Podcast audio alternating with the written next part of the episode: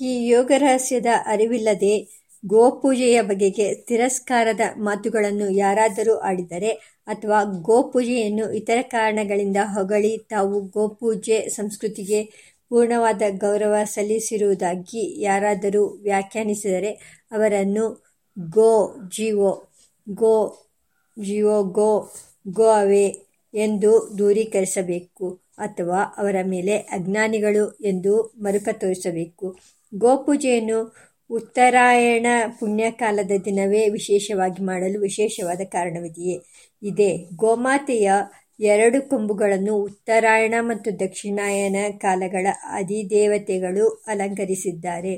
ಮಕರ ಸಂಕ್ರಾಂತಿಯು ಆ ಎರಡು ಆಯನಗಳ ಸಂಧಿಕಾಲವಾಗಿರುವುದರಿಂದ ಅಂದು ಆ ಆಯನ ದೇವತೆಗಳಿಗೆ ವಾಸಸ್ಥಾನವಾಗಿರುವ ಕಾಮಧೇನುವನ್ನು ಮತ್ತು ಅದರ ಹೊರಲೋಕದ ಪ್ರತಿನಿಧಿಯಾದ ಹಸುವನ್ನು ವಿಶೇಷವಾಗಿ ಆರಾಧಿಸುವುದು ಅತ್ಯಂತ ಯುಕ್ತವಾಗಿದೆ ಎಂದು ಶ್ರೀರಂಗ ಗುರುದೇವರು ಅಪ್ಪಣೆ ಕೊಡಿಸಿದ್ದನ್ನು ಇಲ್ಲಿ ಸ್ಮರಿಸುತ್ತೇವೆ.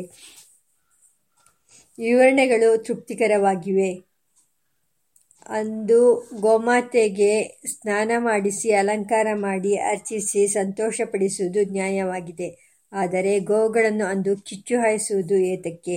ಅವುಗಳಿಗೆ ಲಾಘವ ಉಂಟಾಗುವುದಕ್ಕಾಗಿ ಆದಿವ್ಯಾಧಿರೂಪವಾದ ಪೀಡೆಗಳ ಪರಿಹಾರಕ್ಕಾಗಿ, ಇದಲ್ಲದೆ ಎಲ್ಲರ ಪೀಡೆಗಳ ಪರಿಹಾರಕ್ಕಾಗಿ ಎಳ್ಳೆಣ್ಣೆ ಮತ್ತು ತುಪ್ಪಗಳ ದೀಪಗಳನ್ನು ಹಚ್ಚುತ್ತಾರೆ ಮತ್ತು ಮೊಸರನ್ನು ಮತ್ತು ಸಿಹಿ ಗುಂಬಳಗಳನ್ನು ದಾನ ಮಾಡುತ್ತಾರೆ. ಮಕರ ಸಂಕ್ರಾಂತಿಯ ಹಿಂದಿನ ದಿನವನ್ನು ಭೋಗಿಯ ಹಬ್ಬ ಎಂದೇಕೆ ಕರೆಯುತ್ತಾರೆ?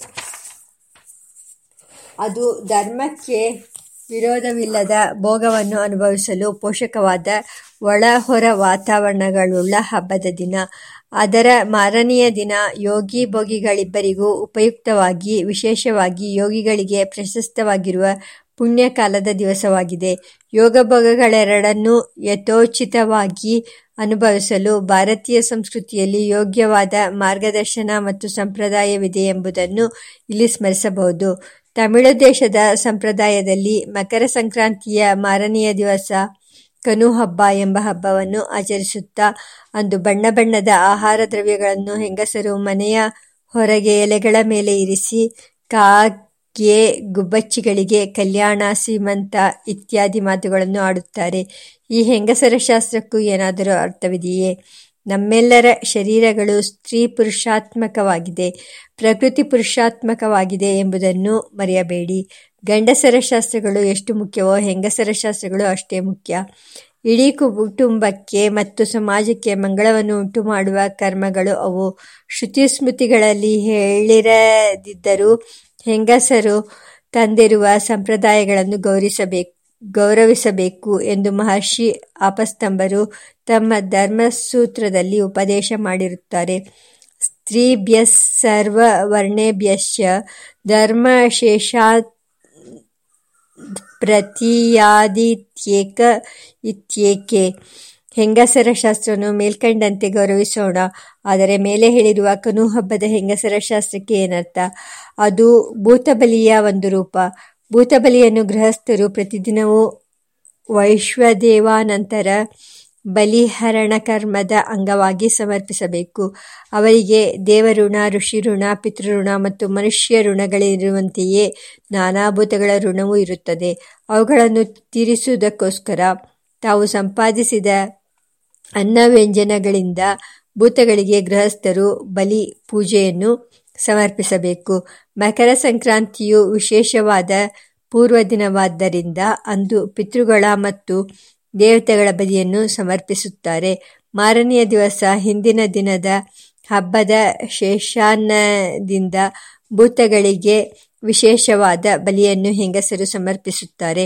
ನಾನಾ ಬಣ್ಣ ಮತ್ತು ರುಚಿಗಳ ಅನ್ನವನ್ನು ಬಯಸುವ ವಿವಿಧ ಭೂತಗಳು ಇರುವುದರಿಂದ ಅವುಗಳಿಗಾಗಿ ನಾನಾ ಬಣ್ಣ ಮತ್ತು ರುಚಿಗಳಿಂದ ಕೂಡಿದ ಬಲಿಗಳನ್ನು ಅರ್ಪಿಸುತ್ತಾರೆ.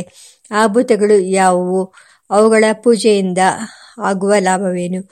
ಆಭೂತಗಳು ಸಂಹಾರಕಾರಕನಾದ ದೇವನ ಕಿಂಕರರು.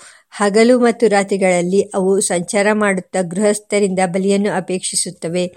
ಬಲಿಯನ್ನು ಸಮರ್ಪಿಸದಿದ್ದರೆ ಆ ಗೃಹಸ್ಥರಿಗೆ ಮತ್ತು ಅವರ ಸಂತಾನಕ್ಕೆ ಅಕಾಲ ಮರಣ ಮುಂತಾದ ಉಪದ್ರವಗಳನ್ನು ಉಂಟುಮಾಡುತ್ತವೆ.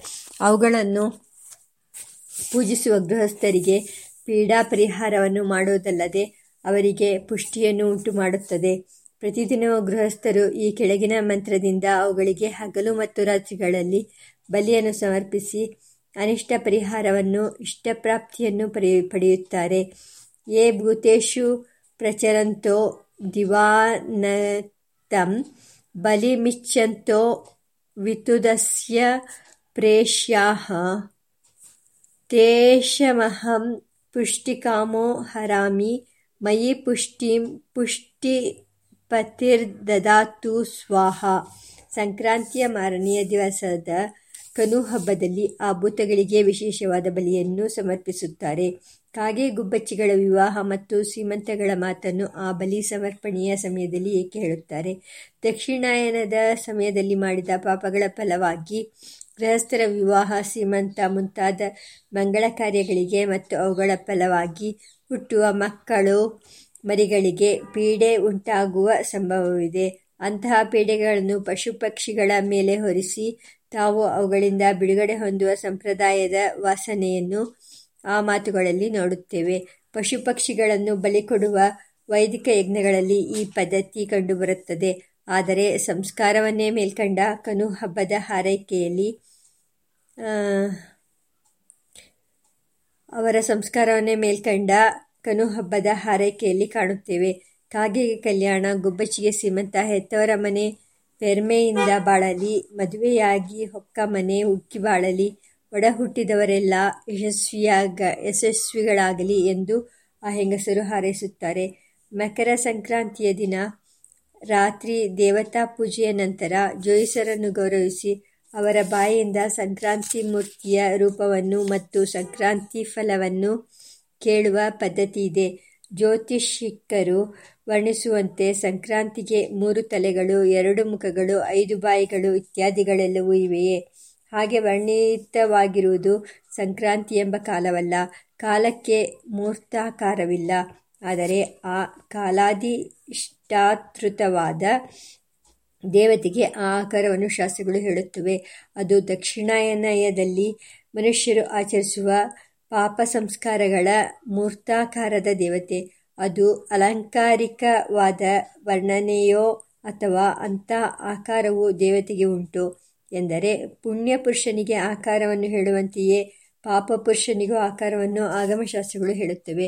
ಅವು ಕಲ್ಪಿತವಾದ ಆಕಾರಗಳಲ್ಲ, ವಾಸ್ತವವಾದ ಆಕಾರಗಳು. ದೇವತೆಗಳಿಗೆ ಆಕಾರ ಉಂಟು. ಅವರಿಗೆ ಆಕಾರವಿಲ್ಲದಿದ್ದರೆ ಅವರನ್ನು ಧ್ಯಾನ ಮಾಡಲು ಆಗುವುದಿಲ್ಲ ಎಂದು ಬ್ರಹ್ಮಸೂತ್ರವು ದೇವತಾ ವಿಗ್ರಹವತ್ವಾಧಿಕರಣ ಎಂಬಲ್ಲಿ ಹೇಳುವುದನ್ನು ಇಲ್ಲಿ ಸ್ಮರಿಸಬಹುದು.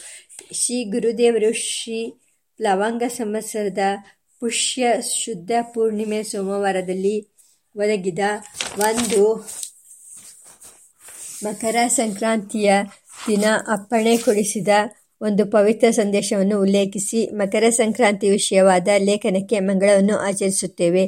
ಸನಾತನ ಸನಾತನಾರ್ಯ ಭಾರತೀಯರು ಇಡೀ ಜೀವನದಲ್ಲಿ ಅಳವಡಿಸಿಕೊಂಡ ಅಳವಡಿಸಿಕೊಂಡ ಸರ್ವಕರ್ಮಗಳು ಜ್ಞಾನದಲ್ಲೇ ಪರಿಮಾಪ್, ಪರಿಸಮಾಪ್ತಿ ಹೊಂದುವ ವಿಷಯವನ್ನು ಅರಿತು ಆಚರಿಸುವುದರಲ್ಲಿ ಸಹಜತೆ ಇದೆ ಸನಾತನಿಗಳು ಆಚರಿಸುವ ಹಬ್ಬ ಹರಿದಿನಗಳಲ್ಲಿ ಮತ್ತು ಪರ್ವಗಳಲ್ಲಿ ಸಂಕ್ರಾಂತಿಯ ಹಬ್ಬವು ಒಂದಾಗಿದೆ. ಈ ಹಬ್ಬವು ಸುಖಕ್ಕೂ ಪರಾಗತಿಗೂ ಸಹ ಅನುಗುಣವಾಗಿದೆ. ಭೋಗಿಗಳಿಗೂ ಯೋಗಿಗಳಿಗೂ ಸಂತೋಷಪ್ರದವಾದ ಹಬ್ಬವಾಗಿದೆ. ಕಾಲ ಶರೀರಿಯಾದ ಪರಮಾತ್ಮನ ಬಲಭಾಗದ ಅಂಗವಾಗಿ ನಾರಾಯಣನ ಅಯನಕ್ಕೆ ಅನುಗುಣವಾದ ಉತ್ತರಾಯಣವಾಗಿ ವರ್ಷವೆಂಬ ಮನೆಯ ಉತ್ತರದ ಬಾಗಿಲಾಗಿದೆ.